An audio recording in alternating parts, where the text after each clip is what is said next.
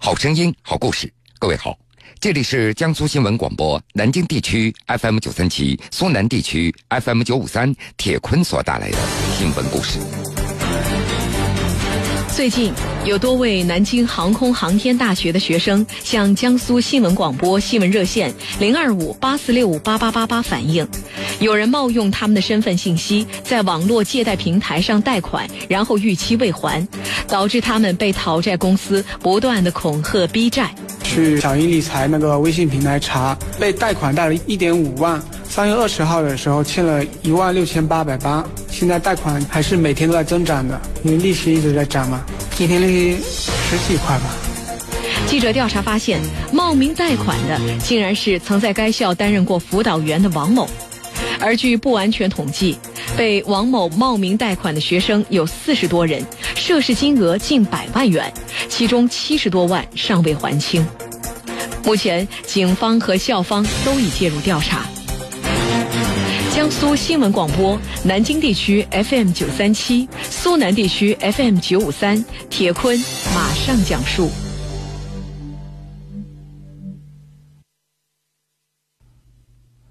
二十四小时之内一定要还上欠款，否则上门找你父母来收取全款。到你的村庄里拉横幅、大喇叭进行广播，到家门口泼油漆。明天凌晨三点到你的家中，我只要现金。我有艾滋病传染病。如果不是收到了这些可怕的催债的短信，南京航空航天大学在校的学生黄超和其他大多数被冒名贷款的学生们，可能至今都蒙在鼓里。他们根本就不会意识到自己欠下了高额的债务。有人用他们的身份信息在网贷平台上。贷款了将近百万元，但是逾期未还。受害人南京航空航天大学在校学生黄超，去小英理财那个微信平台查，被贷款贷了一点五万。三月二十号的时候欠了一万六千八百八，现在贷款还是每天都在增长的，因为利息一直在涨嘛，一天利息十几块吧。这到底是谁泄露了学生的个人信息呢？大家思来想去，最后纷纷把矛头指向了曾经在该校机电学院担任过学生辅导员的王小亮的身上。根据那些被冒名贷款的学生的回忆，二零一五年下半年到二零一六年上半年期间。王小亮也帮着朋友冲保险公司业绩，或申请大学生创业补贴为理由，要走了他们的银行储蓄卡密码以及身份证号、学籍号、联系方式等一些详细的个人信息。同学们提供给王小亮的银行卡，有的是自己办理但不常用的卡，有的呢则是王小亮直接带领他们到银行柜面所办理的。被冒名贷款的学生。一个中午嘛，然后就开车带我去大西门那边的一个建行办这个储蓄卡，办完就是向我拿卡的密码，还有紧急联系人的方式，然后就带我去他前妻那个宿舍做人脸识别。那时候是完全不知情卡被拿去做什么，确实是当时比较单纯。根据学生们自行统计的一份数据显示，被王小亮冒名贷款的学生有四十五名。涉及这个学校在读的本科生、研究生、博士生以及部分已经毕业的学生。有的学生被贷了一点五万元，有的被贷了三万元。截止到今年三月二十二号，已经发现的贷款的本金超过了九十万元，其中七十多万元都没有还清。被冒名贷款的学生中，既有王小亮担任辅导员时所带的学生，也有他的同班同学，甚至还有他的前妻刘某的一些学生。而刘某也是南京航空航天大学的一名辅导员，任职于该校经济与管理学院。刘某的学生李伟，我们想他老师嘛，而且他老婆是我们辅导员，那么就帮他一次。而且我们做认证的时候是完全没有贷款这种字眼的。在那些贷款同学的眼中，他们对网贷完全不知情，因为王小亮有值得信赖的辅导员的身份，所以才轻信了他。事发以后，有学生向学校反映了有关情况，并且向学校附近的瑞金路派出所报了警。经过了解，学生所反映的情况基本属实。在民警的协调之下，王小亮他也承认了自己冒名贷款的行为，并且承诺贷款由他自己来偿还。但是在偿还一小部分的贷款以后，王小亮于今年二月份突然失去联系。在采访中，记者拨打王小亮以及他父亲的电话，一直无人接听。而对于王小亮冒名贷款的行为，他的前妻刘某表示不方便回应。当时是不是有一些您的这个所在学院的一些学生是通过您才认识他的？不是的，他自己找的你的学生啊？呃，我不太方便讲啊，这个具体的过程说来比较复杂，因为很多事情我也完全不知情。四月七号下午的三点，南京航空航天大学在官方微博发布了一份关于我校学生疑遭骗贷情况的通报。通报称。该校自2017年2月中旬起，陆陆续续接到学生关于此事的反映，成立了专门的工作组。学校就该事件和公安机关多次沟通，警方已经就此开展调查。校方还确认，王小亮于2011年9月到2013年6月担任该校辅导员，2013年9月到2014年4月为该校硕士研究生，其中2013年9月。至二零一四年六月任兼职辅导员，二零一六年四月毕业离校，二零一七年二月学校调查的时候已经处于失联状态。就在四月七号下午的六点钟，一名学生突然接到了失联已久的王小亮所打来的电话，在电话里他声称自己人已经在南京了，并且和警方取得联系。记者获得了双方通话的录音，显示王小亮在电话中表示愧对大家，请求大家原谅，并且表示自己会全力的还款，也不想解释什么，毕竟做错了，希望大家能够给他一点时间。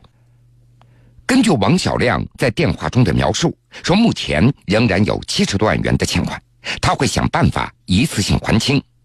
但是他也表示了。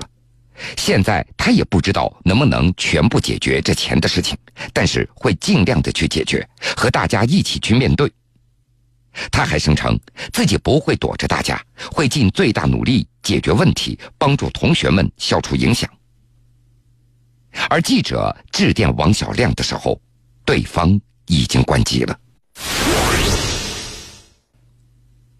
刘刚是王小亮研究生的同学。根据他的回忆，那是在二零一五年下半年的一天，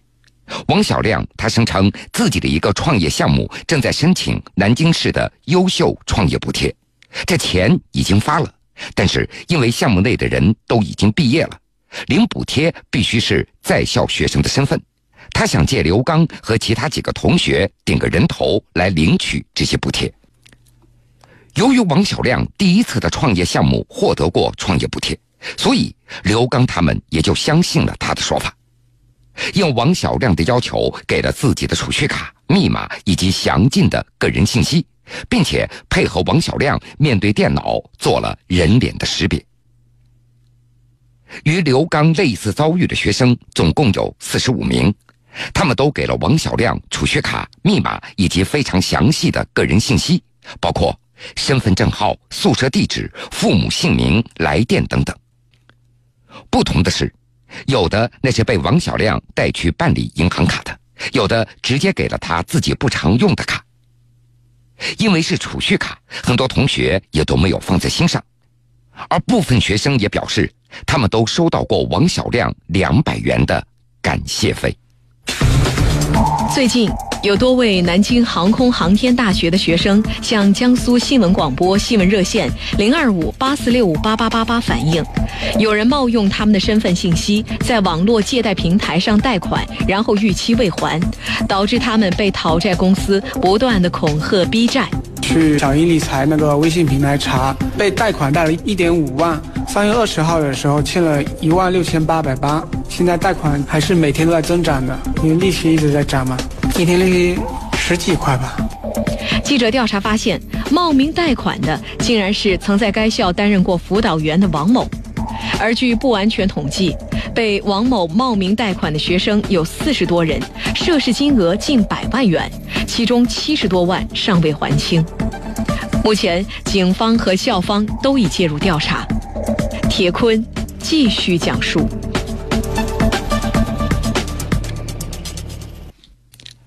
在南京航空航天大学，王小亮他曾经获得过优秀共产党员、优秀学生工作者、首届南航辅导员技能大赛一等奖等奖的荣誉。在同学们的眼中，王小亮可信能干，家境也非常不错，他的穿着非常讲究，并且还有两辆名车。同学们之所以相信王小亮，和他辅导员的身份有着很大的关系，因此有学生就质疑了。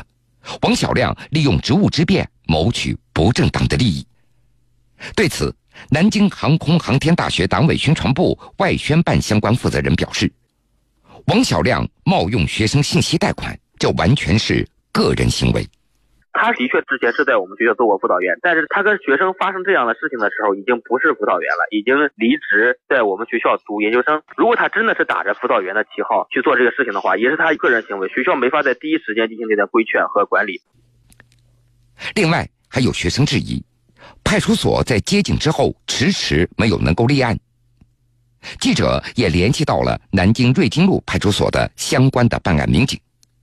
民警表示。公安机关正在与检察机关沟通，看看王小亮的行为是否可以立案。这个事情不是我做主的，是法制来定。我仅仅是行使侦查权，我该调查的都调查完了。被贷款的这些学生们到底该怎么做呢？北京大成律师事务所的律师、刑法学博士杨华他认为，在这起事件中，网络借贷公司与被冒名贷款的学生那都是受害者。而且双方都有权利向辖区公安机关来报案。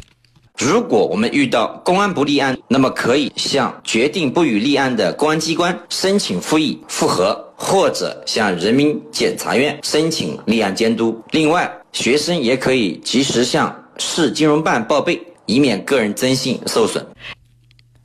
很多受骗的学生也十分的担忧。这些贷款的记录都已经在第三方信用平台上留下了痕迹，不知道这未来对自己会带来什么样的影响？是不是已经上了黑名单呢？四月七号接到王小亮的电话以后，一名受骗的学生是这么说的：“我们现在不相信王小亮任何的话了，因为他在我们的心中已经没有信任价值了。”好了，各位，这个时间段的新闻故事，铁坤就先为您讲述到这儿。在这儿，我还要提个醒：每天下午两点十分到三点钟，新闻故事的复播从明天开始改为军情观察。我们晚上的新闻故事依然播出，欢迎各位继续来支持。想了解更多新闻，敬请关注荔枝新闻客户端和江苏新闻广播官方微信以及微博。半点之后，新闻故事精彩继续。欢迎您到时来收听。